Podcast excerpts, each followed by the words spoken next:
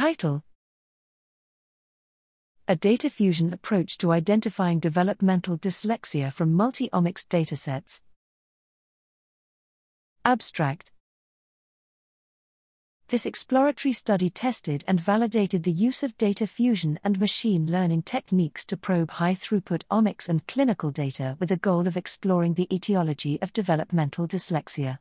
Developmental dyslexia is the leading learning disability in school aged children, affecting roughly 5 to 10% of the U.S. population.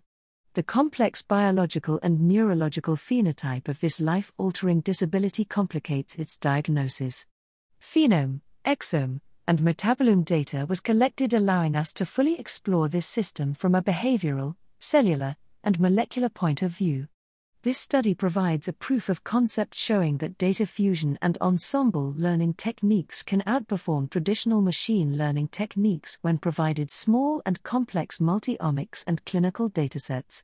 Heterogeneous stacking classifiers consisting of single omic experts slash models achieved an accuracy of 86%, F1 score of 0.89, and AUC value of 0.83.